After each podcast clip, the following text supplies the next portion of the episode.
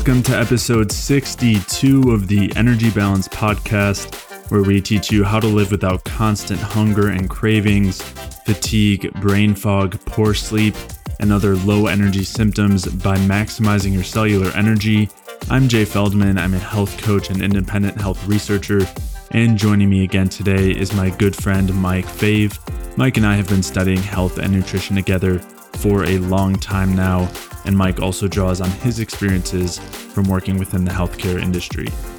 Today's episode is part two of a not so typical series on this podcast where we won't be discussing health and nutrition as directly, but instead we'll be detailing our health journeys. If you haven't listened to part one yet of this series, I'd highly recommend you go back and do that, where we discussed undereating, fad diets, and our discovery of the bioenergetic view of health. And then we'll be continuing that discussion here in part two, where we'll be discussing how we dove into the bioenergetic view of health and the many mistakes we made along the way.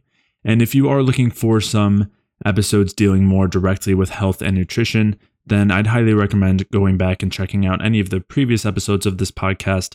And if you are newer to the podcast, then I'd highly recommend checking out episodes one through seven, where we took some time to build a foundation as far as the bioenergetic view of health is concerned. And in today's episode in particular, we'll be talking about the many mistakes that we made after finding Ray Peat and the bioenergetic view of health.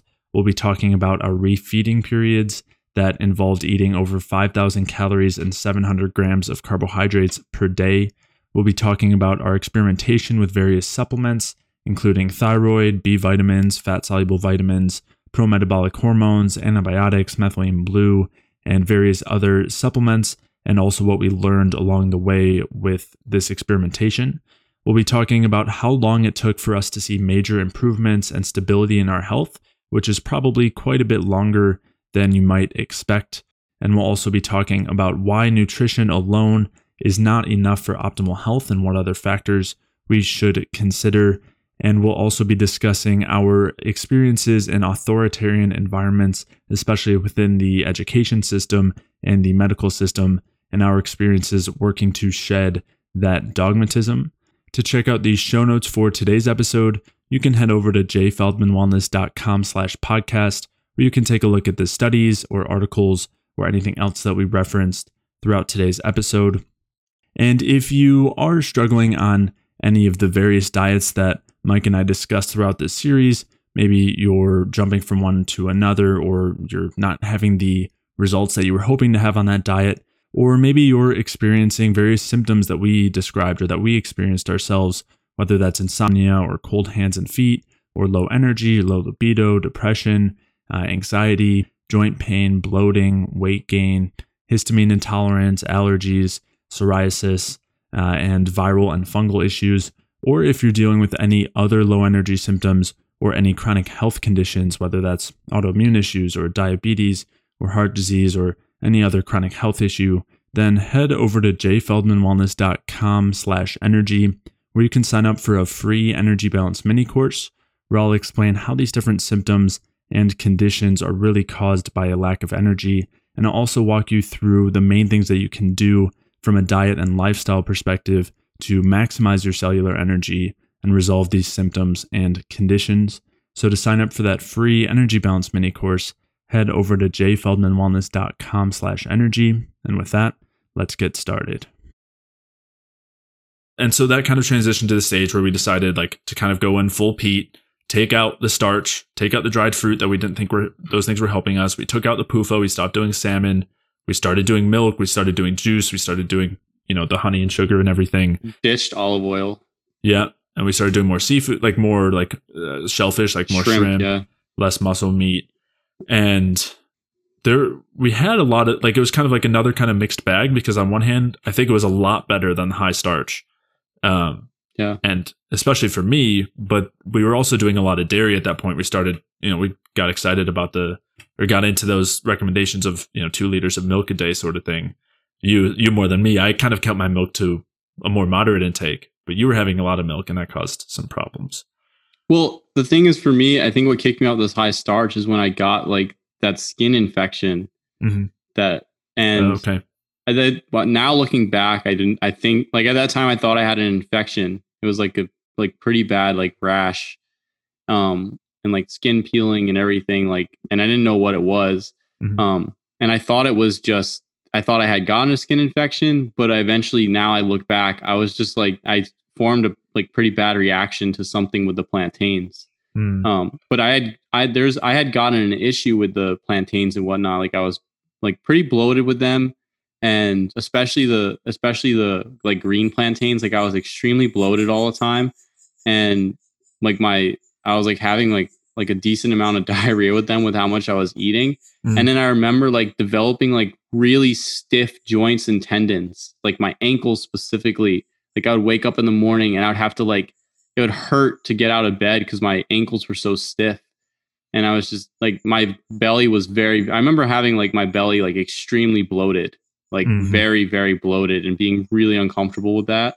And but I was getting much stronger in the gym and I was putting on a lot of muscle. But yeah, when I had gotten the skin infection, it took I thought it was an infection. Eventually I realized I just started I developed some type of allergic reaction or something to the plantains.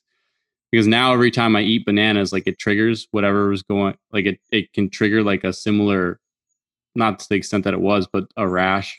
Um, but essentially, yeah, like I, I once I took out those the plantains, like I got to stay off starch for a little while because I started getting symptoms with it, Mhm. and I started realizing that some of my symptoms in that phase were from the starch. And so, like, oh, what if I at that point is like, what if I try sugar, and like, what if we move over fully to peat and try sugar because we were already doing dried mangoes and stuff. So it was like, what if I, what if we just went to sugar instead of the starch? Mhm. and then that's when I, I think I added in juice. But now at this point, so we added in juice, and then we also added in tons of granulated sugar, and then we were still eating fruit. It was like melons and oranges, and we weren't eating like as much mango. Um, And I remember just like we feeling a lot better after that, and like making like a full turnaround from when I had the infection and everything. But it, then we started finding this is where we started finding the low fat stuff um because i didn't hop right into to dairy right away i remember we went to sugar first and then i Mhm. started because i knew i had issues with dairy prior and i was like very hesitant about in adding in dairy and then essentially it was like we then i started going really low fat and i remember at this point in time because i was seeing it on the forum and like Peat had talked about low fat and danny had talked about low fat and from my bodybuilding phase they had talked about low fat so i was like let me try so then I went really low fat and higher sugar. And then I had like, when I was doing starch and fat, my libido was excellent. And even when I was doing high fat, low carb or keto or intermittent fasting, my libido was excellent. When I went on this zero, or it wasn't zero fat, but like very low fat diet, I remember like I couldn't get an erection. I didn't have morning wood. I had no libido. Like I was seeing at this point, like I was dating different girls when I was in college, like just sort of casually.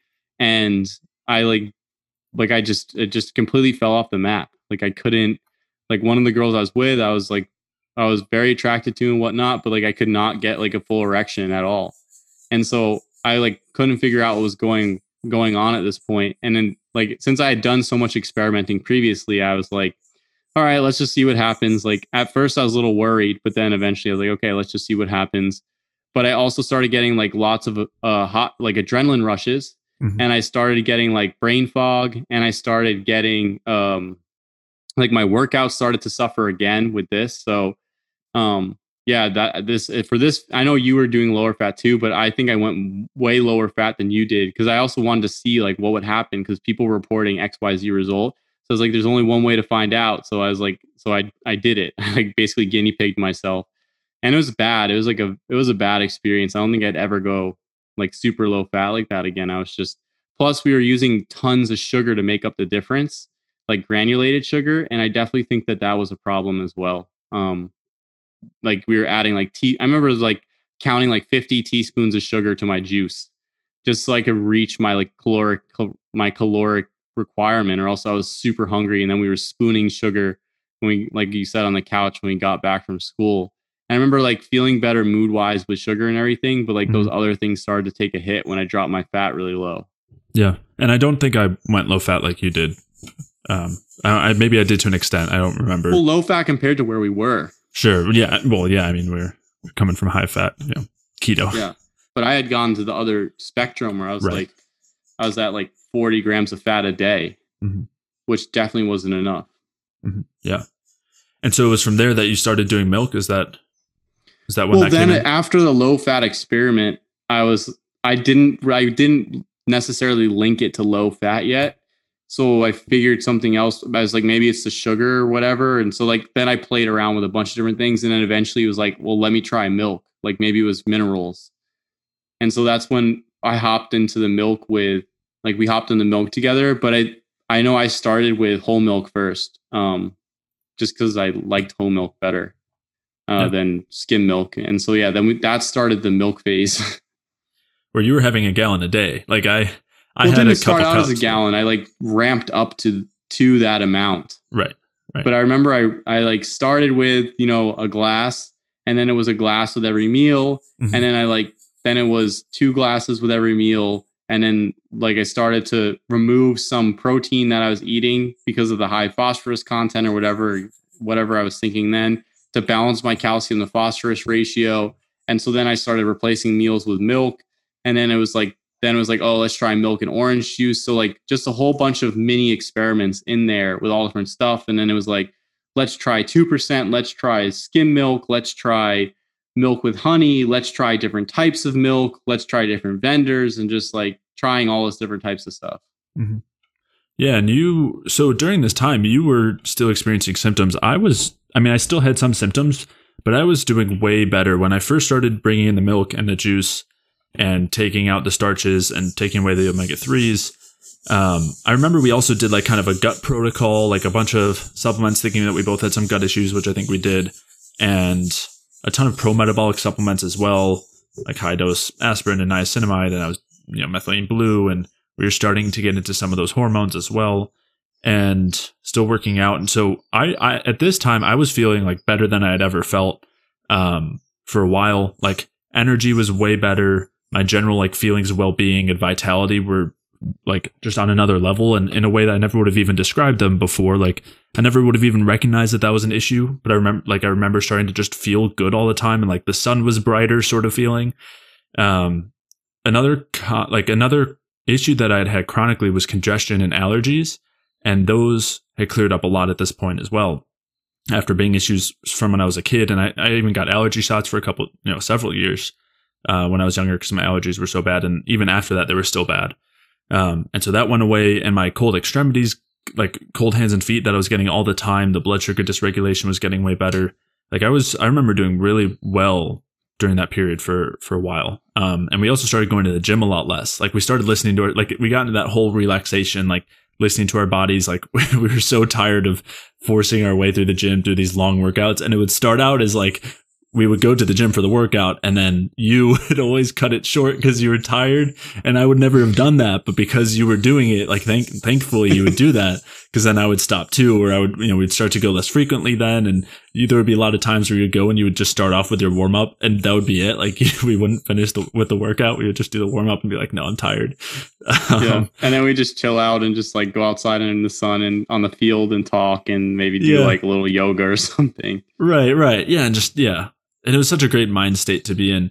Um, and I remember this was also so like we had ballooned up a little bit before this toward like 220, 215, 220. And then Mhm. around here, I know I was around like 205 weight wise, and I was lean. Like I, this was definitely like the most muscular and lean, I, like that combination, uh, the most that it ever had been for me.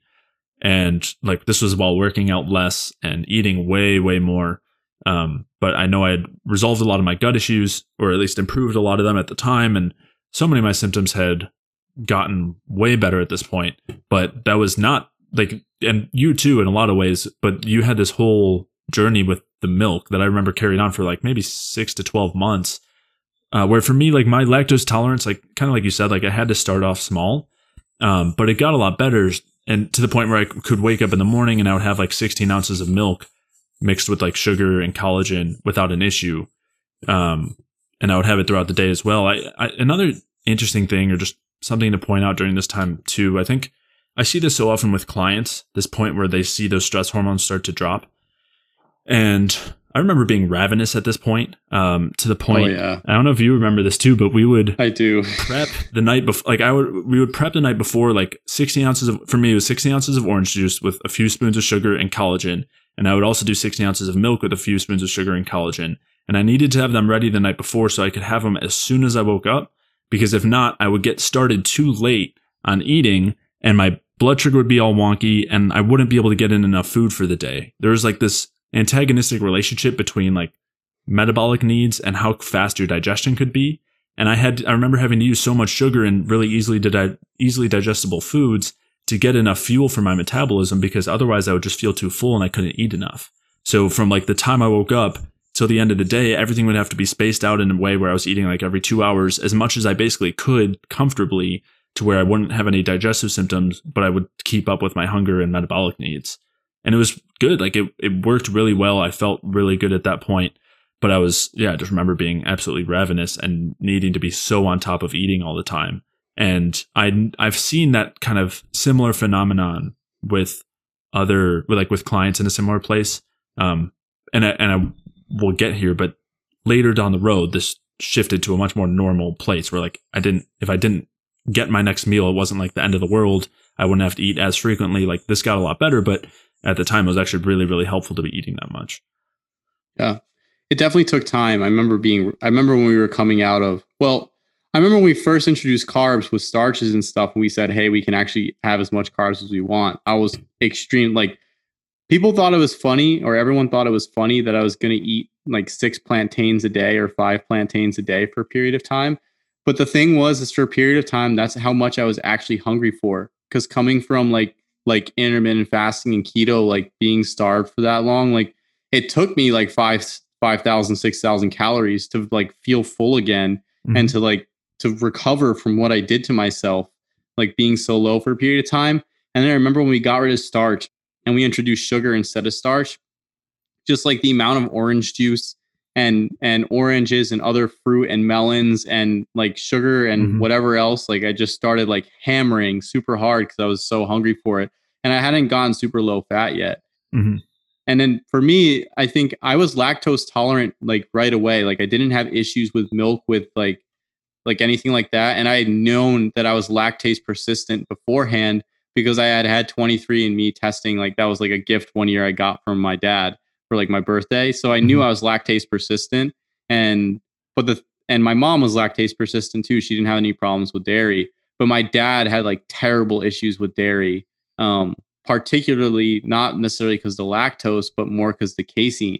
And so I was lactase lactase persistent, but I was casein intolerant. So I had like like responded very poorly to casein. And so basically I went on and this this is sort of like it's out of our timeline, I guess, but like for probably like a year to 2 years, like you said, I tried all different types of dairy. Mhm. I tried cow dairy, I tried raw cow dairy, I tried different vendors of dairy, I tried goat dairy, I tried at one point I tried camel, I tried um kefir, I tried raw goat dairy. I tried at one point I was literally considering like seeing if like maybe the issue is with my microbiome. So like I Mhm. did a bunch of like protocols on myself to see if that would make a difference. The one time I actually used some antibiotics, I made myself worse. so, and that took a couple weeks or like a, a couple months actually to recover from. And then at another point in time, I was like considering like maybe if I like try to somehow get breast milk again, it will fix my microbiome, and then I'll be able to tolerate milk. And then I tried the milk protocol at one point, Mhm. which is like just endless amounts of milk for a period of time. So I tried that, and but I like added honey to the milk then because like I wanted to still make sure I had adequate carbohydrate intake. So like I tried all this stuff, and essentially it came to that I just wasn't tolerating milk, and it had nothing to do with lactose, and it had everything to do with casein. The Mhm. one thing I will say though is out of all the milks that I had that I tolerated, I tolerated goat milk the best. Like by far, goat milk was the best for me. But the casein effect, like the brain fog, the lowered motivation, the like it made me put on a lot of water weight and like my libido was completely completely trashed with milk. So I've I've and then I started reading about the effects of casomorphins and the opiate effects of milk. And some people they break down the casomorphins into XYZ. So basically, I determined that I was like not tolerating the casein, and I stopped doing the I stopped doing milk, and then at this point, for me, after doing milk so long, I had had issues with my gut. So this is where I essentially hopped on like a carnivore esque diet uh, to to fix what was going because I throughout the whole time I still had some digestive issues, mm-hmm. whereas you got better with like with the milk stuff sort of right away. Yeah, you. I remember. I remember you had like a lot of bloating. Your like hands and feet would be cold. I remember. I mean, there was like this conference that we went to, and I remember especially then, like bringing you bringing your gallon of milk and adding a bunch of salt to it, and just being cold and like not really like terrible, in a great yeah. mind state and bloated. Yeah, yeah, yeah.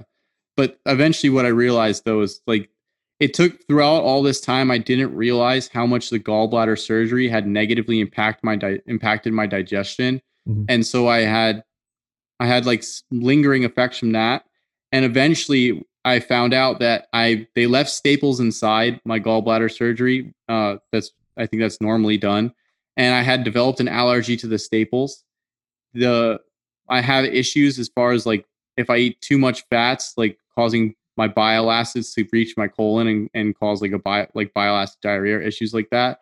And then I also had a lot of scar tissue in my abdomen from mm. the gallbladder surgery that I actually wound up working out manually myself, like with very deep massages, and then also going to an active release technique practitioner to break some of that up for me. So the, that made huge. The breaking up the scar tissue made a huge difference, and then sort of figuring out how to balance my fat intake for what was going on with my gallbladder. And then as far as the staples, that's still a work in progress and what exactly I'm going to do with that. But I remember like for a while, I actually went on a carnivore diet and the diet was literally meat. And I didn't do zero carb at this point because I was knew that that wasn't a good way to go. Like I'd already been through the low carb thing and I knew that I needed sugar. So what I did was is more like an elemental aspect where the carbohydrate that I had was just like cane sugar. Mm-hmm. It was like cane sugar soda for a period of time. And then um I did well with that, but I eventually got some issues from not having enough vitamins and minerals. And then like I also from eating way too much meat and not enough uh, fiber and whatnot. I started to get like little bits of constipation from it or like just some upset in my I felt like in my colon. So then I started adding in um I added in my carrots and I was tolerating those because I always had. And then like slowly as I worked out the scar tissue and I was on that diet, um, I also realized when I was on like the meat and cane sugar diet only that I was getting like B vitamin issues because I started to get like numbness in my toes, mm-hmm. like like like loss of sensation in the tips of my toes, and I realized that that was related to like having not having enough of certain B vitamins. So when I supplemented the B vitamins, that recovered. But I realized that like that wasn't a that wasn't a long term strategy that was right. going to make sense. Right. So I I started to like try and introduce different foods, and that's why I started moving to fruit juice and whatnot. And so like through all of that, I determined that it's not carbs that were the problem; it was starches for me, and that I could digest fruits and sugar just fine. And as long as the fruits and sugars, glucose to fructose ratio is fine, because like I still had issues with mango and um, like really high fructose things like too much honey. That was something I learned yeah. from my my dairy days when I was trying to do a lot of honey. Um, and so essentially, like I each each step of the process that I went through, I learned like a, a lot of different things. Um, like like little nuances like that that have allowed me to be able to make difference for people if they have different foods or like oh well you're if you did this what if you tried that? But yeah i remember that that i turned the corner later on than you and that's when i got rid of dairy and i moved more to like a paleo-esque diet but it was higher carb like much higher carb from only fruits uh, with very little starch and then i could have vegetable fiber but like like i could co- eat cooked greens i could eat uh, raw carrots i could eat like vegetables like that but uh, or like cooked cauliflower or cooked boiled broccoli didn't bother me either. Like I can eat those fine, but um, like I couldn't do starches at all. And then like my mm-hmm. protein sources were meat and seafood, and I wasn't very big on dairy. So as far I constructed my di- diet around that, the only thing that I've ever had issues with nutrient wise has been getting enough calcium. Um, just because a lot of calcium supplements, like I haven't found one that I fully like the way I feel on it so that's still a work in progress. Uh, that's still something I'm I'm figuring out. But besides that, like that's where I turned the corner was essentially high sugar paleo esque diet with uh, adequate like adequate carbs, adequate fat, and then protein from meat and seafoods, and then obviously avoiding PUFA, avoiding a lot of PUFA. Uh, whatever I get for omega threes is from whatever seafood I eat, and that's fine. And it's usually like the crustaceans and shellfish and uh, like cod or or flounder or fish like that. And then whatever omega six I get is it's actually like very low, and that's just whatever's in the fruit or the meat that I eat. And the meat is like is very much I don't eat any really eat any white meat. But even when I was doing paleo before, uh, neither of us really liked chicken that much uh, when we were doing all the paleo intermittent fasting stuff. Uh, and I remember when I was doing all the bodybuilding stuff and all the uh, the plant based or like health conscious diet stuff, I didn't really like chicken that much. I felt like mm-hmm. it was dry and disgusting. and the yeah. same thing with turkey. So I've always been one for red meat. That was always something that I digested well and I did well with. And I actually like we're for me, I feel the best when I have it in my diet pretty much every day. So yeah. that's when I turn the corner. I know you turn yours was a little sooner when you introduced more dairy. Sort of. So so so for one, for the grilled chicken the grilled chicken thing, I I remember I would still force that was my lunch throughout high school. I don't know if it was like throughout all four years, but I would force a grilled chicken sandwich with like it was like maybe had lettuce and cheese on it, so it was like pretty dry. There was like it was just and bread. Um, I mean, I liked it, but it was more in the name of health than anything else. No, I never liked the chicken. Yeah, I just, never liked dry. cold cuts. Yeah, yeah. but so, so you know, I had kind of turned that corner relative to where I was before. But then there was actually a, a period very soon after, maybe a few months after, with a pretty decent amount of stress and really and like a lot of lack of sleep, and it kind of set me back a little bit. Um, but not only that, the the like when I so I kind of thought what you thought. Like I thought that I had turned the corner at that point and everything was kind of smooth sailing till now. And then when I went and looked back at my log, uh, because that was five, six, was that six, seven, yeah, six and a half years ago or so. Um, and then when I looked back in my log, I realized that it was not smooth sailing after that. Um, not that it was bad, but I just like all of these symptoms that I'd been dealing with would come and go. So my lactose tolerance varied for years, where I would sometimes have issues with milk on its own. I would just have to have it with food. I would have to have smaller amounts. I needed it with coffee. Um, some, you know, I would go through periods without milk. I would go through periods with milk. I did the goat milk for a while, which was better. I did goat kefir, which was something that I think actually helped a lot um, along the way. But yeah, so lactose tolerance varied a lot. My digestive symptoms varied a lot too, like various amounts of bloating with different, sometimes it was different fruits, sometimes it was certain dried fruits, sometimes it was uh, starches. I would have bloating, sometimes I would have pain, I would have gas. So like that was something that varied considerably over the years. My congestion and allergies would vary a lot too. And that was generally a pretty good telltale sign that something was going on if I was getting stuffy. And so that would happen I also had histamine symptoms for a while, like itchiness on the back of my neck, and sometimes at some other spots. And I would get hives even. Um, and that would be like when I would be in a certain state, and then I would have a lot of quote unquote high histamine foods. Those kind of symptoms would come up. Uh, my hair was still thinning throughout that time. It, it's hard to tell, again, like, especially because it's in the back. It's not something I could see very often, but it seemed like it, it slowed down or stopped at points, but maybe would kind of come back at others. Um, the and and that kind of well, I'll I'll get to that later. Um, energy would come and go as well. Like when when you don't have those stress hormones driving you, you notice those fluctuations a lot more, and that happened for me where that just general energy, that feeling of well being would vary uh, over the over the years. Blood sugar would vary a lot too. I was still getting adrenaline symptoms sometimes throughout the day, the cold hands and feet tolerating coffee was a huge thing where I would try all different types of coffee. I would try it in different ways, and that would kind of vary. Same thing with thyroid. I would I was using small amounts of thyroid over, you know, sometimes it'd be T3, sometimes T4, sometimes desiccated.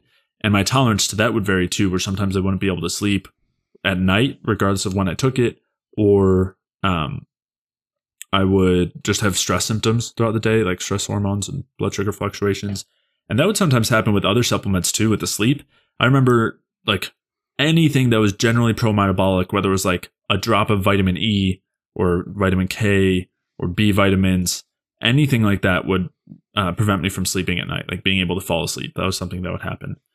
Um, I would also get viral symptoms too, like sores around, like in my mouth. Um, I had fungal issues that would that would vary as well, which you know could have also been correlated with the congestion and the allergies a little bit, and then also on my feet. Um, and then I would have some like various skin variations too, like a little bit of psoriasis, um, some like minor amounts of acne. Very would vary. My weight would vary a lot as well. Like I would go through periods where I would hold on to a lot more weight, like sometimes twenty pounds. Like my weight would fluctuate up and down twenty pounds in a year, and I wouldn't change that much diet wise. I wouldn't really change anything macro wise. I mean, it would vary. I might experiment with some things, but it was never directly correlated. It sometimes it correlated with like the season, but sometimes it seemed to correlate with stress or like something else entirely, like periods when I couldn't sleep.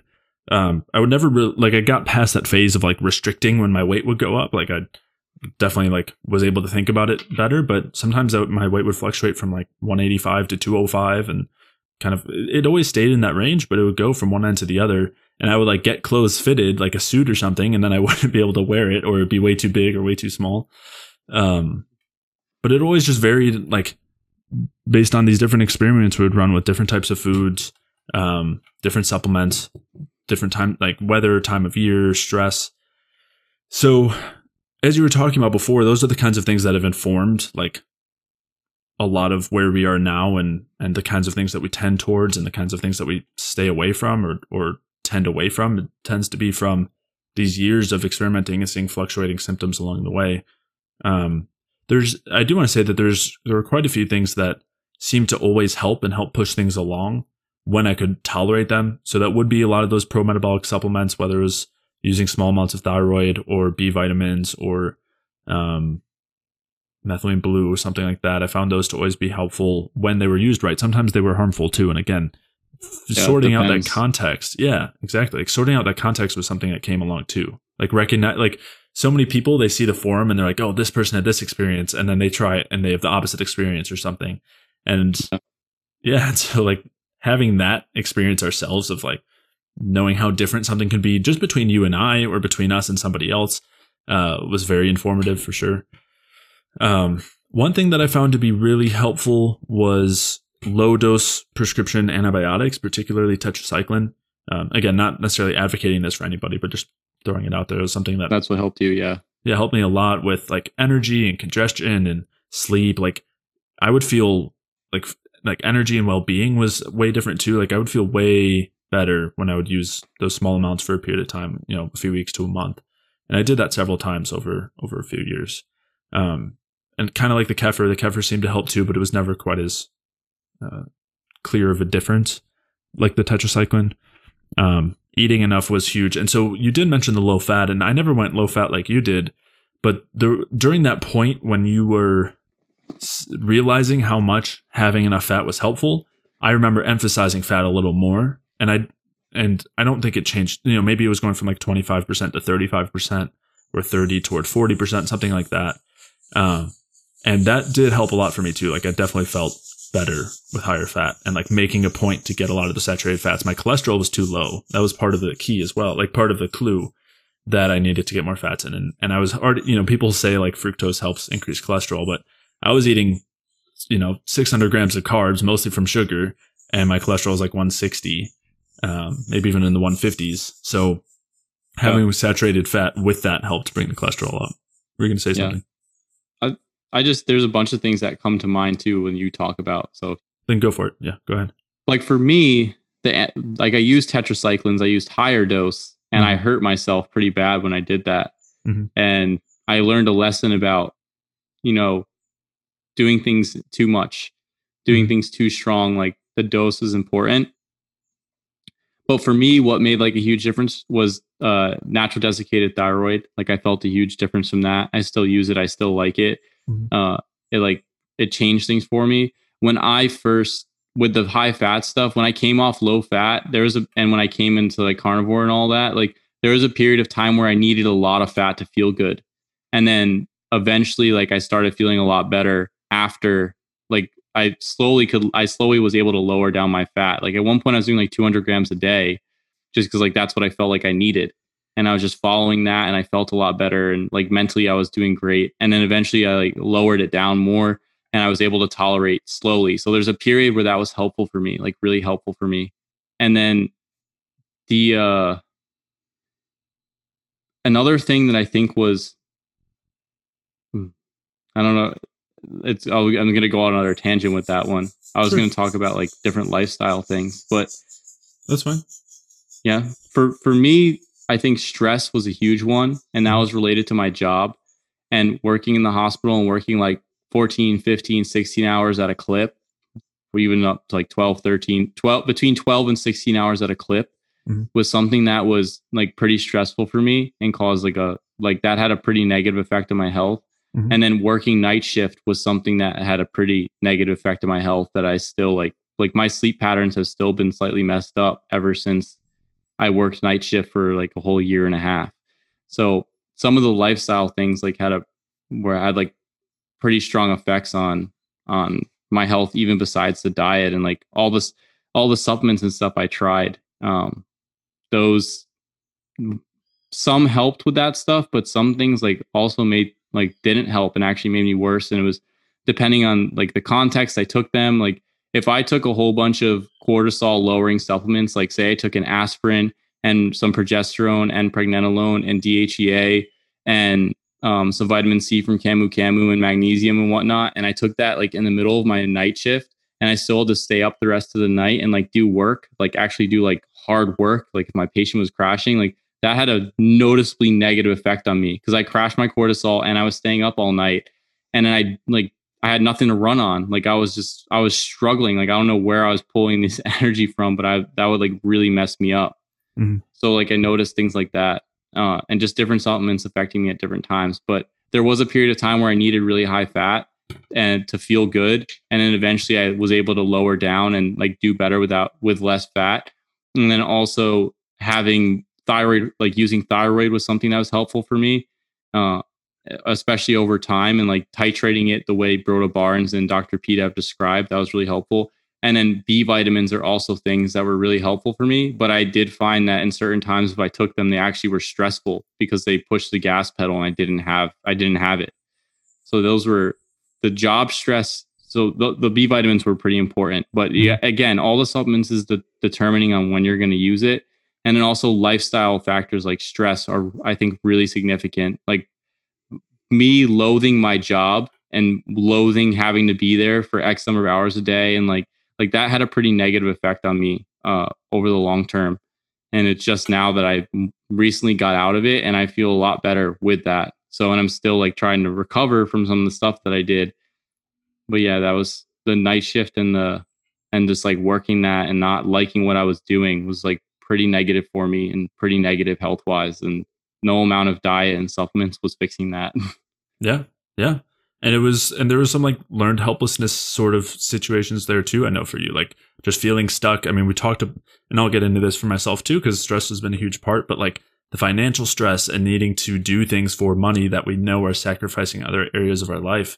I mean, it's such a, to say it's a stressful place to put you. I mean, it doesn't, like it's, it's, you're so confined, you're so stuck, you're so cornered when you're in a place like that.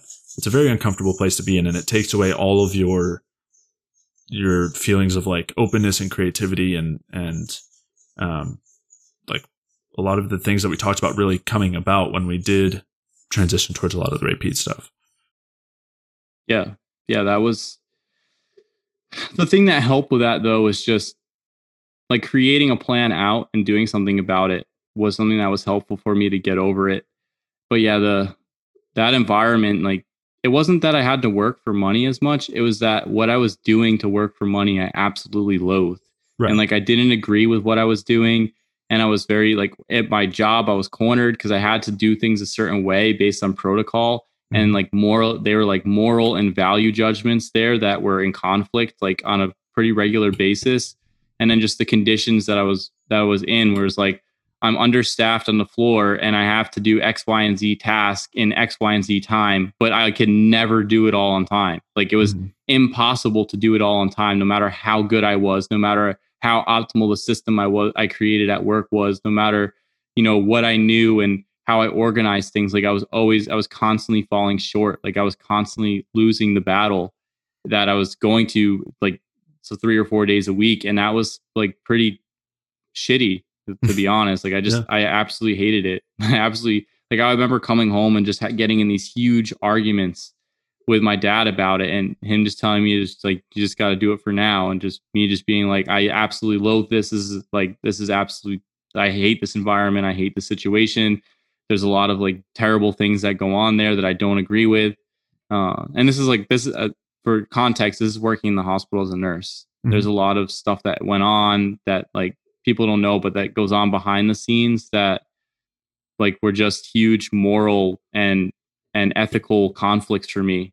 And just the way like some like people are treated there and just the environment in general was just antithetical to my belief system and my understanding of things especially having gone through some of that stuff mm-hmm. when i was in high school and and the surgery and all that and then also like experimenting with all these different supplements and all these different uh diets and strategies and whatnot, just like seeing people suffer and get like bad advice and get told the wrong thing or get told things that just aren't true and then suffering even more, not having anything like that. I can't say anything. Like I'm completely closed down. Like I'll lose my job. It'll ruin my reputation. I won't be able to get hired again. And I needed to eat. Like having to like make those judgments were just kind of were like I think negative for me for a period of time, like pretty negative. So the life those lifestyle situations were were serious. And then the not sleeping one is still like I don't think I'd ever recommend anybody ever do night shift after like after doing it for the year and a half. Just because it was like even to this day, I still haven't gotten my sleep schedule. And this was almost like two years ago. I still haven't like hammered out my sleep schedule perfectly because my body was so used to staying up all night long. It's like now I've like moved things back and I haven't been able to switch it back completely where I'm going to sleep at like like I haven't gone to sleep earlier than I don't know, probably 12 o'clock in years. Like I just and even if I went to sleep earlier than 12 o'clock at night, I would still wake up at like early in the morning and I feel like I just took a nap only. So it's just that was really that one was kind of like an, an a pretty negative thing for me and I'm still like trying to trying to fix it. So yeah, and for reference, when we were in college, we were waking. I mean, we would go to sleep around nine o'clock some nights. I mean, obviously, on weekends we would be up late, but yeah, we were like not. You know, we you used to be like an early night, uh, early morning kind of guy. So yeah, and then when I, well, then the thing is, is when when I switched back onto a regular shift schedule, which was during the day, I had to wake up at like 4:30 or 5 a.m. to go to work. But mm-hmm. and this this is this is partly what ruined the circadian rhythm stuff. Still, is I would the days that I would work, I'd have to wake up at 4:30 to 5 to go to work, and then when I would come home, like some days I wouldn't be able to eat the whole shift, so I would like I would have to I would want to eat more to like make up that difference. Mm-hmm. But when I get home from work, I couldn't eat. Like I needed to just do nothing, and right. so I would I would just lay down on the floor or on the couch after some of the shifts and I would just stare at the ceiling and like take like 20 minute nap or something and just lay down and be useless for I don't know, for however long, for a couple hours.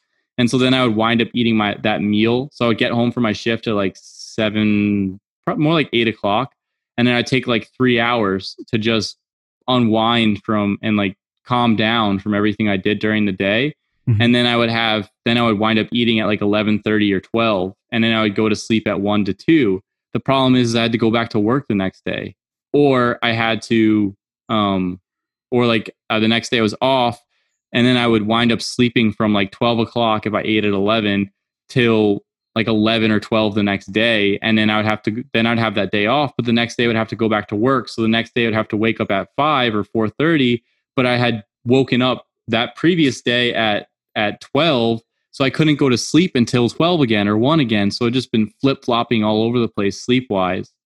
And then there's been there's been a few days since i stopped doing that or like there's been times where i got seriously burnt out on nursing that i just had to take a couple months off like go work somewhere else go do something else go change what type of nursing i was doing because the hospital like environment just cooked me. Mm-hmm. so like i would take a month off and go do a job somewhere else. And and essentially what would happen is that I would uh I I would um like get like two or three days of being able to like wake up at a normal time and go to sleep at a normal time and like just how I felt as a person was so different. Like I wake up, I have energy, I'm excited to like go about my day, and I get so much, I get so much work done as far as like my the research or reading or writing or whatever it is, and my workouts go so much better. But I just I haven't fully been able to come out of that cycle yet. Mm-hmm. So I think that I think that's important to talk about, like how important sleep is. I think like I've just I'm and all this stuff that I've gone through with everything, I always see it as a lesson. Like I, for me, I see it as a lesson. It's like now I know how important sleep is, and why do I know it? Because I really screwed up my sleep cycle quite a few times from work, from whatever I was doing. So, yeah, that's it's been something that, and I can either from doing night shift, I know strategies on how to manage circadian rhythm. Mm-hmm. I know how to like I know how to make little tweaks here and there to deal with deal with not sleeping enough or how to recover from some of that stuff and how to make the difference. It's just a lot of it takes like a lot of discipline. And when your schedule is constantly rotating, it's kind of hard to to do that because it after a couple months of trying to be extremely disciplined, but being tired from what you're doing with work, it sort of you sort of lose that excess willpower. It's sort of like you're just like, I just need to sleep today and I don't care about my circadian rhythm. Because for a while I would I would go to sleep at 12 and I would still try and wake up that day at 5:30 so that mm-hmm. I kept the same schedule consistently. But after a couple months of waking up consistently at 5:30 and getting like a consistent, you know, 5 hours of sleep, like I couldn't do it anymore. And so there's sometimes it's just like you and then you sometimes there's just it's kind of hard to to deal with, but yeah. yeah, I learned a lot of lessons about sleep from night shift and then from my most recent um, endeavors with nursing. Yeah, sleep and, and stress. And so there was, I, I did have a, a semi equivalent period myself. So circling back, like I know I had mentioned all those symptoms that were kind of coming and coming and going from, you know, when we first really started doing the whole, the whole, you know, diving into the whole Ray Peat thing. And so that happened for about two years, really, where those symptoms were really fluctuating a lot. And then there was kind of like a, a jump forward in stability. And then about one year after that, um, things were much more stable health wise for me. So the reason why I just wanted to point those things out is because th- that was things that I was surprised by when I went back and looked at my log. Like the fact that I was still experiencing whatever symptoms it was, you know, three years ago or you know, three and a half years ago. Um, and things were still way better. Like I knew that I was still way on the right track, but um, you know, some things were still lingering considerably. And after, so it was about three years in that for me, health wise, things really became much more stable. Where even through this these periods of stress and lack of sleep, it didn't affect me anywhere near as much, and a lot of those symptoms wouldn't come back anymore. Um, so uh, the reason why I wanted to put that out there was just because I think the timeline is helpful. So you know, it's so hard to be patient, and it's so you know when when you're dealing, especially with significant symptoms, which for the most part, ours weren't so bad. Like we weren't dealing with any intense. I mean, when you were younger, you had intense pain, but like later on, we weren't having intense pain. We didn't have severe autoimmune issues.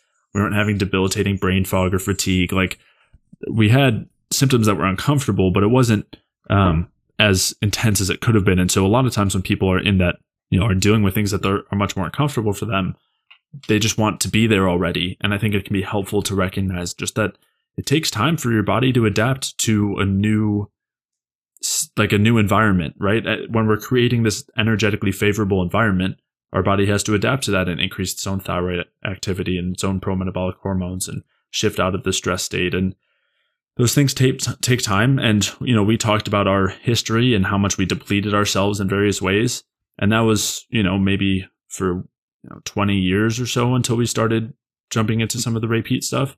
And other people have done that for 30, 40, 50 years, maybe not to the same extent, um, or maybe to the same extent. But so, with those things in mind, these things take time. And that doesn't mean that in years you can't be seeing dramatic improvements along the way, every step of the way. But to expect it all to change all at once, I think is just a recipe for, for like disappointment. Um, yeah. So, so I just think that's one thing that's helpful to keep in mind. Um, but I do want to mention also when it comes to like stress and sleep, the like stress with work was definitely something that I had and and there was that same kind of thing, like this financial stress and st- starting a business and not having any stability there. And there's, I mean, there's people who have done like entrepreneurial endeavors before know like it's really hard to create boundaries and you can just work yourself to death, like from morning to night. Um, and I definitely fell into those things and, you know, a lot of ups and downs along the way that had made it really tough and definitely took a toll stress wise, mentally, you know, a lack of so like definitely was a lot less active socially and um, yeah, just like various aspects of things. And there was a point where I, you know, I had to get another job to help um, support things business wise, and that you know cut into my sleep. And in talking about that, I know you were meant you kind of alluded to this, how much sleep affected you mentally and your outlook and everything. I definitely noticed that, like shifts in personality with a lack of sleep. Um, I think I've said this before, but like sense of humor shifts and just brightness goes down and just like excitement about the day is, is so much less. And it's you just don't have that that kick to, to get stuff done. You just have it's like a you get like a laziness about you you're just like ugh.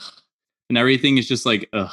It's coasting. You just have to you end up coasting through the day. And I think and that and I know I've said this before when we've talked about sleep and I'll link to those episodes, but it's so easy to get used to that as the norm. Like you, it's it's hard to recognize how different that is from, especially if it's been a long time. It's hard to recognize yeah. the difference there. Like it just becomes a norm. Um, but yeah, so sleep was huge. Like stress was huge for for many years for me. Um, in that same way with just various aspects of business and and all of that. Um, and yeah, along the way we you know still experimenting with diet and supplements and yeah, um, you know, there's always small things that we're trying to continue to improve. I know you talked about like your hair situation before and and um yeah, so I like I know I mentioned my like the whole hair thinning in the back situation and maybe that was more of a maybe that was it seems looking back at the timeline that that was brought on more by the lack of eating like the the low calorie restriction like heavy restriction malnutrition sort of uh environment plus maybe the low carb not helping and that seemed to kind of stabilize in the back there. Um, but just the hair overall, like still, like thickness hasn't necessarily changed, um, or at least improved.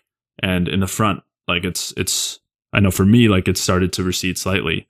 Um, and I know you talked about this a little bit too in in that episode that we were talking about with um, with hair loss in your situation.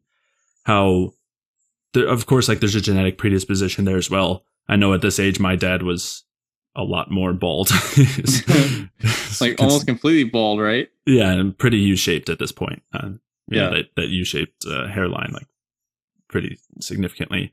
And like his brothers and father all have the exact same U shape and all like had it very young. And so I'm, I mean, who's to say like how I compare to that and like what that's due to and everything? I mean, there's so many kind of questions there, uh, or like guessing there. Like there's so little um, empirical work that we can go from. But yeah, I mean, those are like they're tricky things. And, and as we're kind of alluding to, like we're still not perfect. We're still working on getting our environment closer and closer to perfect. But as we talked about in that previous episode, there are always sacrifices that we're making for other areas of our lives. And we try to do that. We try to be, we try to put ourselves in a position where we need to do that less, right? Like you talked about how much of, like how much nursing has been like such a sacrifice for you in that way. And um, giving up your sleep schedule and like long shifts and how that affected you, not only like stress wise um, and lack of sleep sleep wise just because of the job, but also the morality with it and everything. And that was a choice that you made because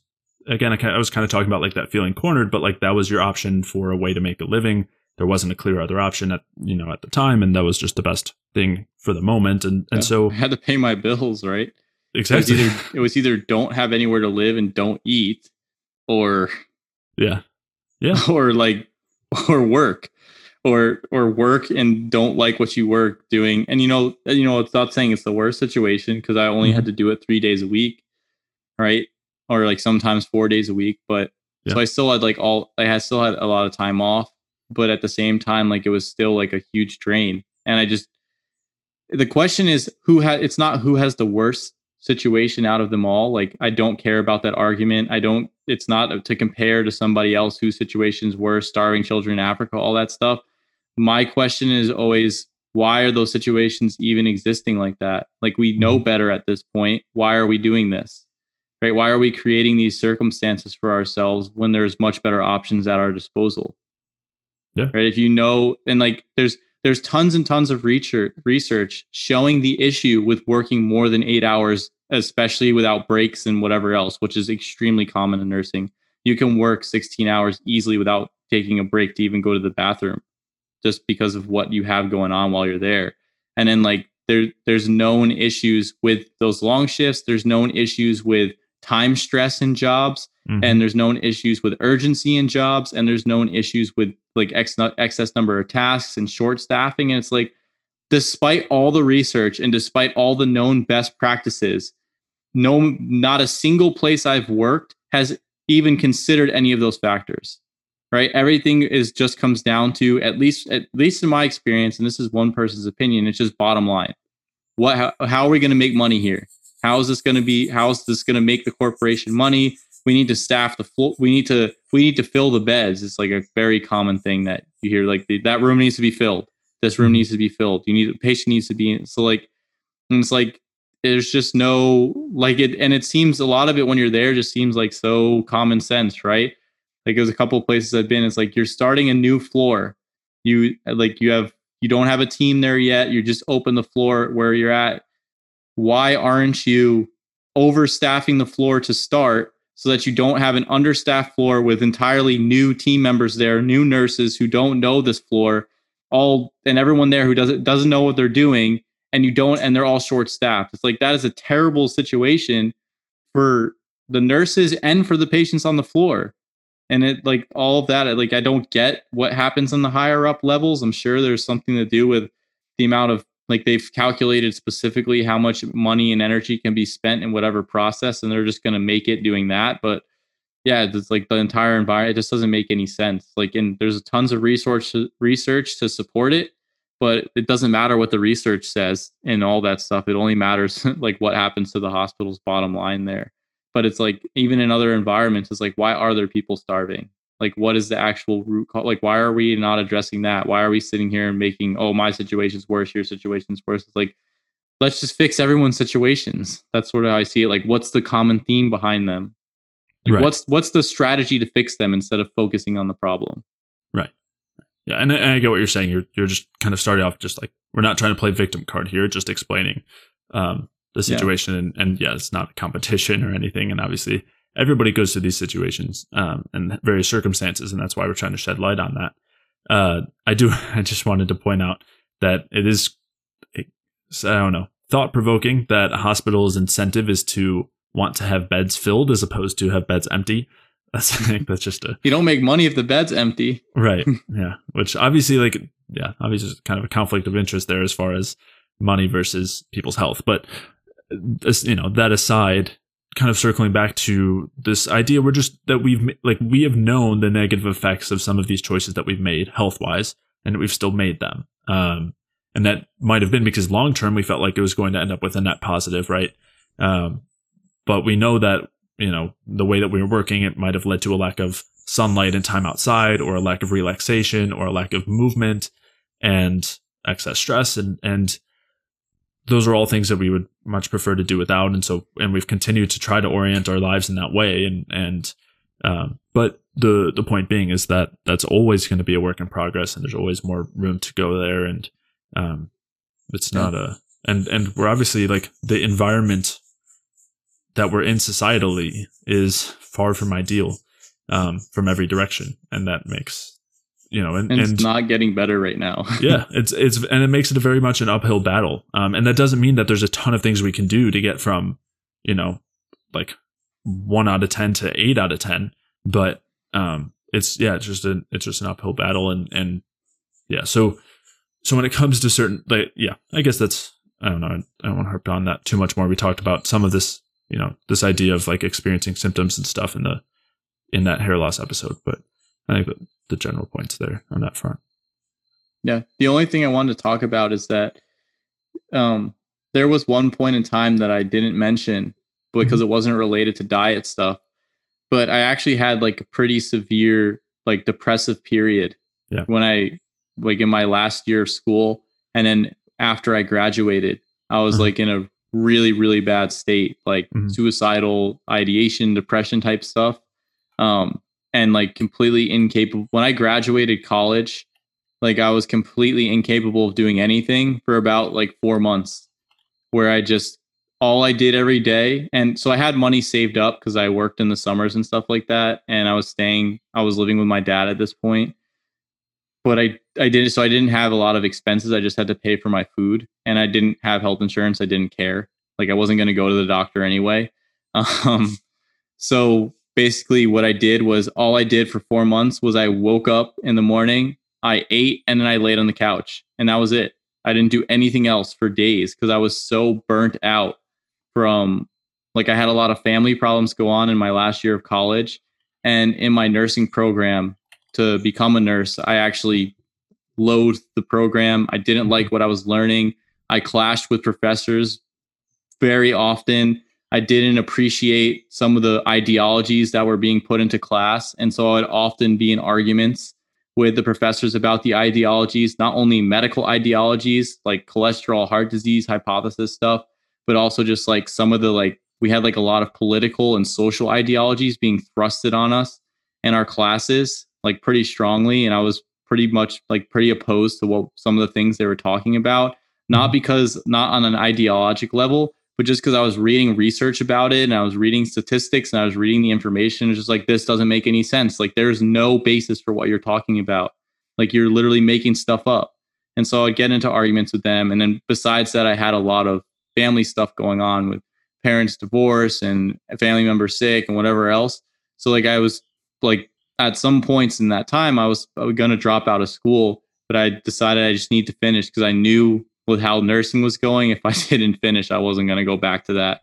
So I just needed to get the degree as my last year, whatever it was. So I pushed through really hard and I like like used a lot of my my reserves, I guess, at this point in time to really hammer through that period of time. And like regardless what's going on, I didn't go see anybody. I wasn't seeing a doctor. I didn't go to psychologist. Like my and like even my like my pillars of support, like my dad, who was like the main person I would talk about with this stuff, was like having a really, really hard time too. So the only person I was talking to at this point about it was pretty much you. So it's just like you, and then that was it. and then I was just like half the time I didn't want to talk about it because I was just just I was just in a bad place. So essentially, like I had gone through like a really hard time with that, and I was doing dairy too, which wasn't which wasn't working out for me. And so when I graduated, I just yeah, like I I took 4 months to just completely do nothing. And I just I just didn't have the energy or the will or the power to want to do anything. Just laid on the couch, put the TV on, barely watched it, like and just I don't even remember what I did because I just didn't do anything. I've like like loosely went to the gym just because I wanted to take keep give myself some structured routine. So I ate consistently and went to the gym and just that was it and I didn't try to do anything else. And I like went on walks in the park, and that was basically it. And I think I've seen this happen to quite a few other people that I know, um, where they just they had to just take time to just un to unwind after uh, after like really stressful periods of time to just do nothing. And one of the things that was really important is during this time, my when I was doing that, like my dad never got on me about doing nothing. He was just like all he said at the end was he was just like you needed it. Like you need to just do nothing because what you just went through was a lot and you just need to you need to just take the time for yourself and he was cool with it and he didn't give me a hard time or anything. He was just like take what time you need and then when you like when you're ready to get back to it, when you're ready to start moving again, like we'll start the process, but just just relax. so I I cuz you talked about not having any like major uh psychological stuff, but for me that was like that was pretty bad. Like I know at one point in my in my senior year, like when I was at my lowest point, like I was like hallucinating stuff and I was like in a bad, bad place. And I just I just pushed through. Like I was just for me, it was like a mindset thing, right? It was like there's this is not I'm not gonna be taken down by this stuff. Like there's nothing that was gonna take me down. So it was like there was a bit of arrogance there. And I was like, I'm just gonna go through and I'm gonna get it done and we'll see what happens on the back end. And so I just pushed through like that. And then as far as like suicidal stuff, like I thought a lot about it and I had like plans and whatever else, like what I could like I visualized things that I would do. But deep down, like I for me, my mindset at the time was I would never do something like that. Like it's just not who I am. Like I'm a strong person and like and this was like my idea of myself. And I can get through anything that I want to will myself through. But the point being with that is that like it took a huge toll on me to the extent that like at 22 years old when I graduated, I could physically not do anything for 4 months. So, that was like a really rough period for me as well. And that was something that like ne- really negatively impacted my health as well and it took time to just recover like it really took that time Mhm. so yeah. Yeah. Um Yeah. I I know I guess I had also forgotten a period of time. I mean for me it was I was much younger. So it was a little different. But when I was in middle school and this I think started pretty soon after I really started under eating because I went through a period of like pretty bad depression as well, which I think a lot of people experienced to some extent during that time, like just those kind of growth experiences. But um, but nonetheless, that was definitely there, and I think I and that was you know I talked about like eating very very little, and I think after eating at least more than that, I think that did actually help. Looking back, um, Yeah. like that did help things. But yeah, I mean, you were you were there with me when I was doing that. you were Yeah. there like except when I was at home, but you were there when I, in senior year when I was really out of it. Yeah, and I wanted to talk about this too a little bit more, like earlier, as far as like questioning things and and this uh, kind of frustration and opposition with the system that we were learning through, like our education system, which I had to an extent, but yours was to a much greater degree, I know, and like that that was, uh, I mean, there was so much built into you going into your classes and not only being at direct opposition with your professors, but also like the people around you who were all kind of on that side as well. And I know that that was uh, you mentioned that a little bit, but I know that that was like a huge toll too. Yeah, because well, when I was in nursing school, I had like because I had argued with so many professors, I had gotten a reputation, and like the professors would talk about me behind my back and like say a lot of negative things. Yeah. and like even if I was gonna go see a new professor, that professor would like offhand say things to me like, "Oh, I heard about you," like things like that. So every day that I was going to class, which was well, eventually I stopped going. I didn't go to class. That's Yeah. basically what wound up happening. Right. But every time I would walk into the building because I'd have to take tests or whatever, they would like I would there would just be this air. Like I would like I would like the people there like didn't like me. And my classmates like were very frustrated with me as well because they didn't like that I was arguing with my professors in class.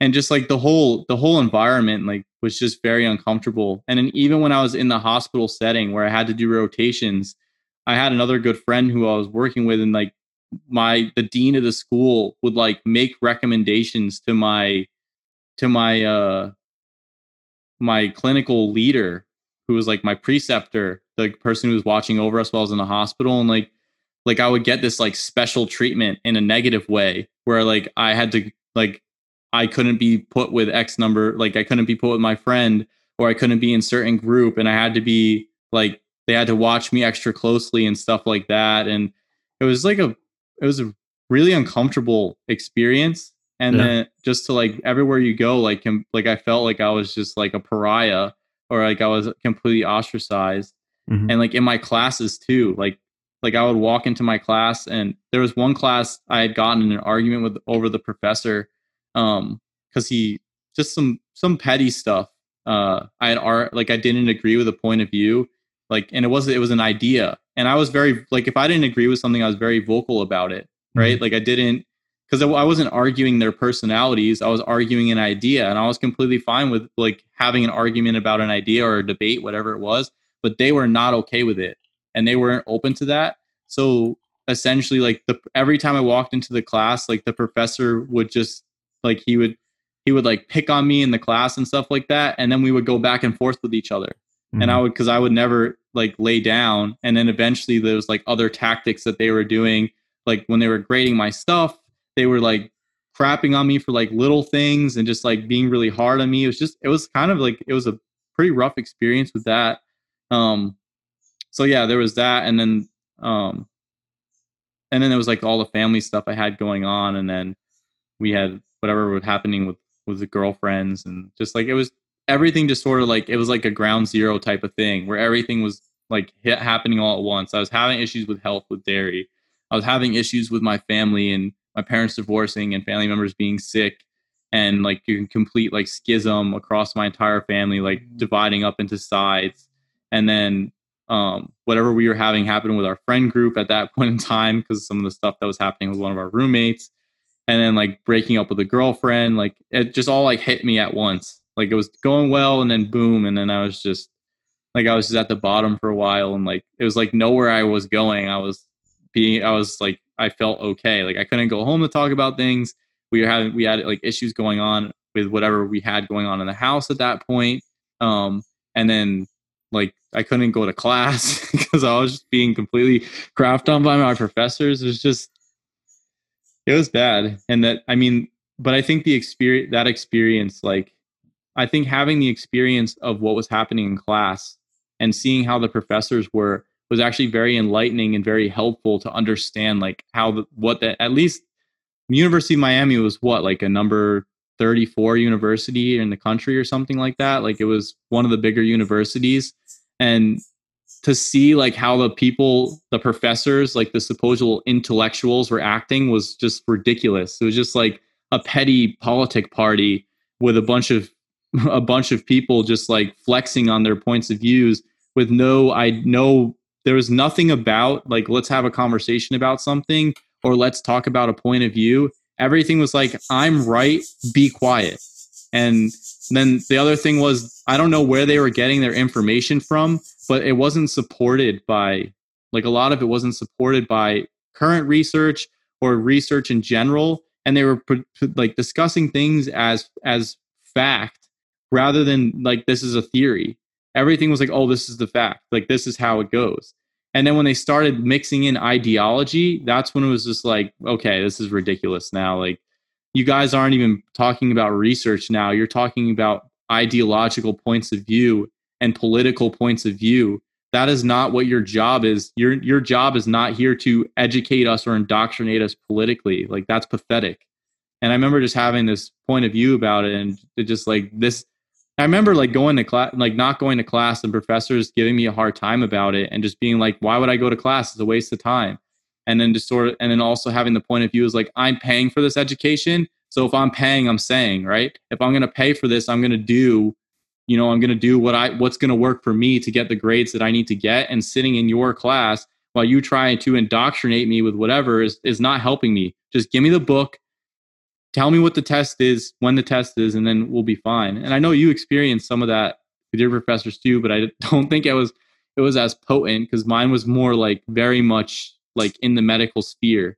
And so it had there was a lot more about like they were preparing us to go work in the hospital and be how they wanted us to be instead of mm-hmm. like just providing information. So it was a little different, but yeah. Right. Yeah. I mean, I definitely had professors that were more open to a large extent and um, I might not have agreed with their views, but they're at least open to discussions on it. Some weren't, but yeah, it's it definitely says a lot as far as like I don't know, just that questioning things isn't tolerated in, in, a lot of those spheres, and especially as you said, getting into the medical system more, and and we've of course had our you've I mean that was such a great fr- framework to see you know like a a preview of what we we're going to experience when we start you know publicly saying some things like this, and then you know whether it's I've had it quite often, whether it's like friends or colleagues or you know acquaintances who are in medical school or are doctors. Um, some of which who are some of whom are like very open to these things and on board, but others who are extremely dogmatic and uh, kind of react like your professor reacted. And and we talked that actually was part of what inspired a couple of episodes that we did talking about some of the failures with the modern medical system. So i'll link to those. But yeah, it's it it says a lot as far as that kind of framework and and what's really going on there. Another thing I wanted to point out, you were talking about how when you would bring up an alternative point, like you would it, you know become this like personal sparring match with uh, yeah. with the professor. And it, it's it's funny because you and I, when we're talking, you know, maybe it's talking about some topic that we're going to talk about in the podcast, or some some other like scientific topic, or, or like even political, ideological, psychological. Like we have conversations about these things and we don't agree a lot of times and then and we like argue about it we debate about it like and sometimes it gets intense, but it never like there's never, never anything. ad hominem. It's Right. never like I I'm mad at you. It's just like okay, let's hammer this out. Right. And there's so much growth that comes from those things. Like we, and we don't always end up on the exact same page, but we, it, we at least evolve our thinking because we have an opposite view. We, you know, you try to poke holes in the other person's and there's so much growth that comes from that, that to have an entire education system where you're supposed to be learning to be, you know, missing out on that. It's like, what, what is education really other than regurgitation at that point? But well, and that's really what it turned out to be. And Right. then I know both of us like towards our last two years of school, we're sort of done with it. Like it was the first year was like, oh, we're gonna get good grades. And then after that, it was sort of like, wow, this is kind of a waste of time because we were just like, I remember once I got to nursing, especially the mm-hmm. indoctrination and the BS just like skyrocketed, right? Because before I was, I started pre med classes, and then that was like mostly hard sciences stuff. So the hard sciences were just, you know, there's this theory, there's this theory, like you have to understand this, you have to understand that. And I was completely cool with that. And then I, I was doing, uh, I did my psychology, uh, the second degree with psych, and like in psych, I took a lot of neuroanatomy and a lot of like heuristics courses and a lot of social psychology. So just like, like, and I was all just like, check out this interesting study and like this is what this study said and like these are the heuristics they've uncovered it was like let me show you this stuff like none of it Mhm. was like an ideology to a large extent i mean some of there was some of that in there but like you could largely ignore it you Mhm. know because it, it wasn't the central theme the central theme was like discussing research like that was the psych stuff was pretty heavy on that and then the hard sciences were just like this is the theory right like you need to understand all these different theories so that you can do x y like you can do x y z so I mean, there were like there wasn't as much room for debate with some of that stuff at this point. Um, it was only once we started getting into like medics, like the medical stuff, and where you talked about like drugs and pharma companies and whatever.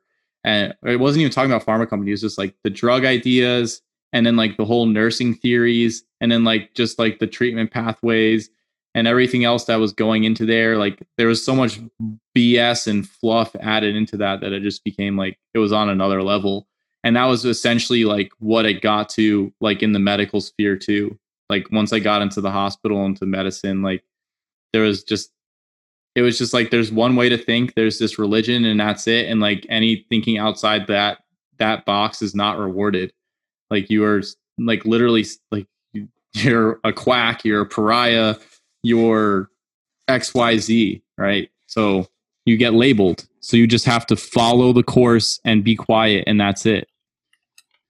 yeah. And people make a lot of arguments uh, without without any sound basis, and like, yeah, it's just like a big hierarchy, dominant structure of indoctrination. Whoever knows the most amount of indoctrination or plays the the game the best is kind of like sits at the top and that was my experience nursing school is like a primer for that and i i learned real quick to just shut my mouth well, not too quick.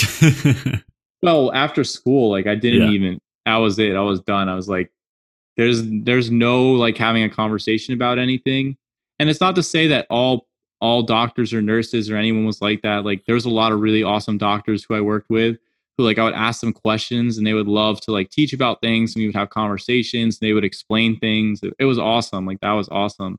But on the flip side and some nurses were interested in talking about things. Most of them don't care. Most of the ones that in my experience didn't really care that much. It was more like like let me just like let me just get through my shift type of stuff. But there were some doctors like that and some of them were just like like monumental. They just weren't weren't like nice people to be around just like the way it was about things. But the hospital structures too were kind of depending on which hospital i was in it was like very hierarchical like that and it was just follow the protocol and be quiet. Like that was kind of the way it was. Right. And and so like contextualizing this, I think it's the reason why I wanted to like I, I wanted to talk about some of that is because of how important we realized prior to you getting into nursing school, which was the later part of your college. Like you didn't get into the nursing classes until later. Mhm. You know, learning about so much of these things from like learning about Ray Peat and a lot of his work helped, I think, to inform us a lot and helped to prepare us a lot for those sorts of things and um, helped us to continue questioning what we were learning, what we were being taught, but also ourselves and like what we were experiencing. Uh, you obviously were also helpful just for me as far as like listening to your body and helping me with that. Um, because I would, you know, I would tend towards the regimented side and just following whatever I was, to- you know, not necessarily what I was told, but what like was supposed to be best. Um, you know, and, and Ray Peat talks about how the only real protocol or the only reasonable one is perceive, think, act. And Mhm. like, I think that like that's kind of what we're getting at here is that, you know, kind of shedding that dogmatism and, and being able to question things is all part of that process and listening to your body. And, and those were things that beyond talking about the nutrition and the supplements and this, even the sleep and I guess somewhat the stress, um, even outside of those things, this is such a creates such a shift like in health and mindset, which go so tightly hand in hand, um, and just makes such a big difference for progress and for moving forward. And so, uh, you know, and looking at things as experiments, and that kind of helps take some of the pressure off as well, and uh, helps you actually learn from what you're doing so that you're moving forward as opposed to just taking side steps. So, yeah, I, th- I thought that in addition to just going through our own journeys as far as what happened actual health wise, I mean, this is just such a huge part of of health as well. Yeah. And I think that I think something that is really important that I see like working with people now from my own experience, from us doing stuff together, and then seeing people in the hospital, following how you feel and like really listening to what your body's telling you is extremely important. And that'll give you a lot of the best information. You can do a lot of testing and all that stuff, and it's helpful, but it's just a snapshot in time. Whereas if you're continually feeling what's going on with your body and you take time to develop a connection with your body and actually move your consciousness just from right here down lower and sort of see what's going on. I know it sounds a little woo woo. I don't think it's necessarily woo woo. Like it regardless of how it sounds, but you can really get a sense of what's going on. You can really see what's wrong. You can start to, and while you might not immediately get it, over time, the more you listen, the more you can start to put things together and see how different things are affecting you and and see where you're going to go and what you're going to do and and try and experiment and and like essentially the goal is to create your own protocol, your own toolbox that works for you, your own lifestyle that works for you. And so all that I think that we've really done is we've researched a lot of different things. We've tried them out. We've we've taken a lot of ray's large picture and we've really spent time to understand it as well as the larger pictures of some of the other mm, uh, popular ideas that's going on whether that's paleo whatever it is. And then also taking concepts from modern medicine and basically pulling from all different areas having a big picture there and then experimenting and testing and seeing like how things go and and being aware of ourselves.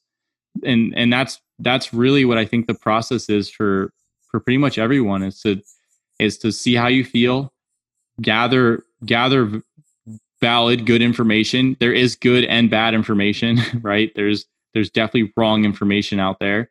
And uh, over time you get better at discerning it the more you become aware of yourself and you try different things right? Like w- as soon as the carnivore craze came out both you and i were never like oh you know Peat's wrong we should hop on carnivore because it's like we already tried doing the low carb like heavier meat stuff. And right, we already had an understanding of the physiology around what was going on and we already saw the differences between lower carb and higher carb and different types of carbs so we mm-hmm. had a context to be able to provide information for to it right? Or to be able to have an input around the around carnivore without actually having to specifically do it even though i did it a little bit. So it wasn't 100% carnivore but and that wasn't because in the instance of doing carnivore.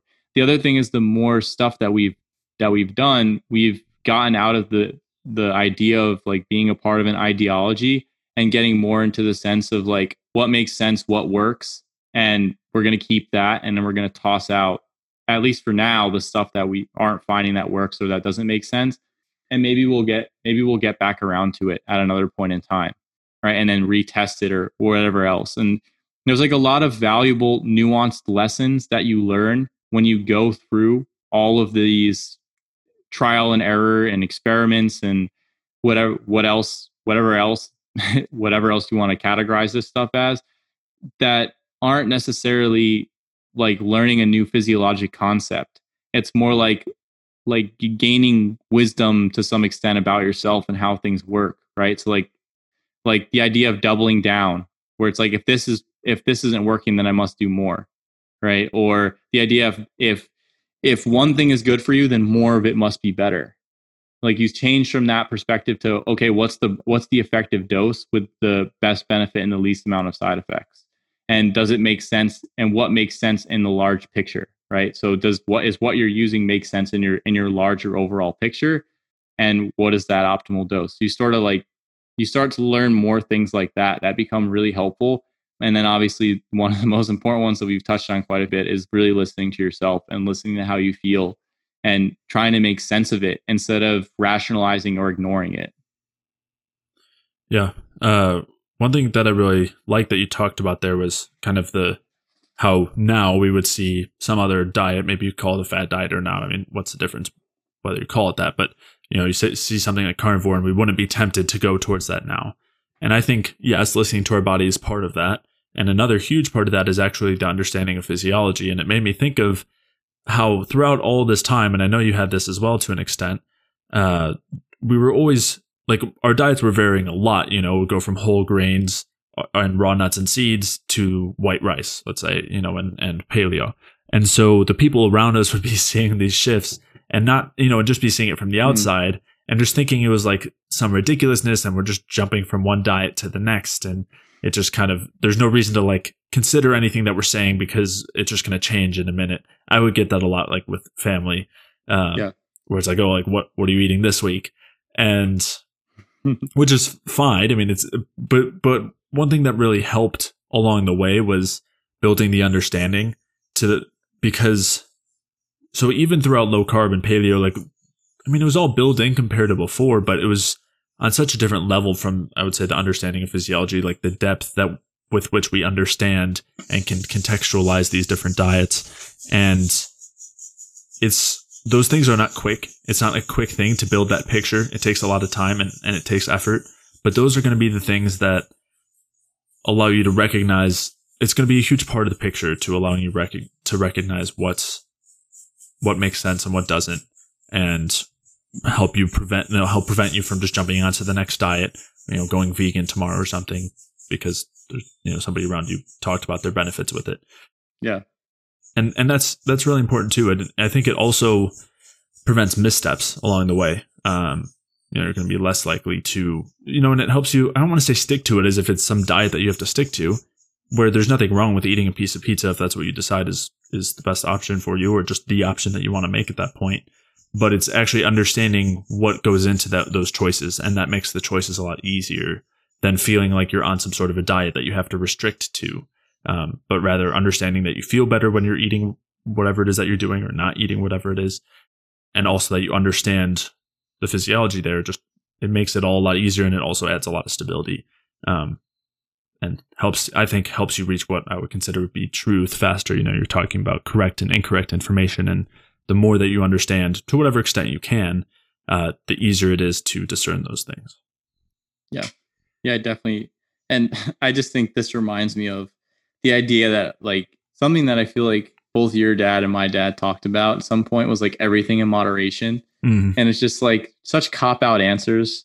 Then yeah. something that we've always talked about where it's like, I don't know what's gonna, I don't know exactly what's best. So I'm just gonna do a little bit of everything so that I don't, it's like the shotgun approach like so sure, I don't have a yeah. problem, right? Yeah. And I feel like it's like while we have gone through some things that have both made us like suffer quite a bit, mm-hmm. at the back end, we've been able to figure out things from that suffering and from and it's not even suffering, it was just painful learning.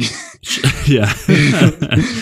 yeah. So it's just like through some of that painful learning, we were able to really um, uncover pretty like I remember every time I learned something like from one of those experiments, just like that aha moment, just it felt so good. It's like, oh, I, I get it now. I understand why. You know, I understand why this XYZ caused X, Y, and Z.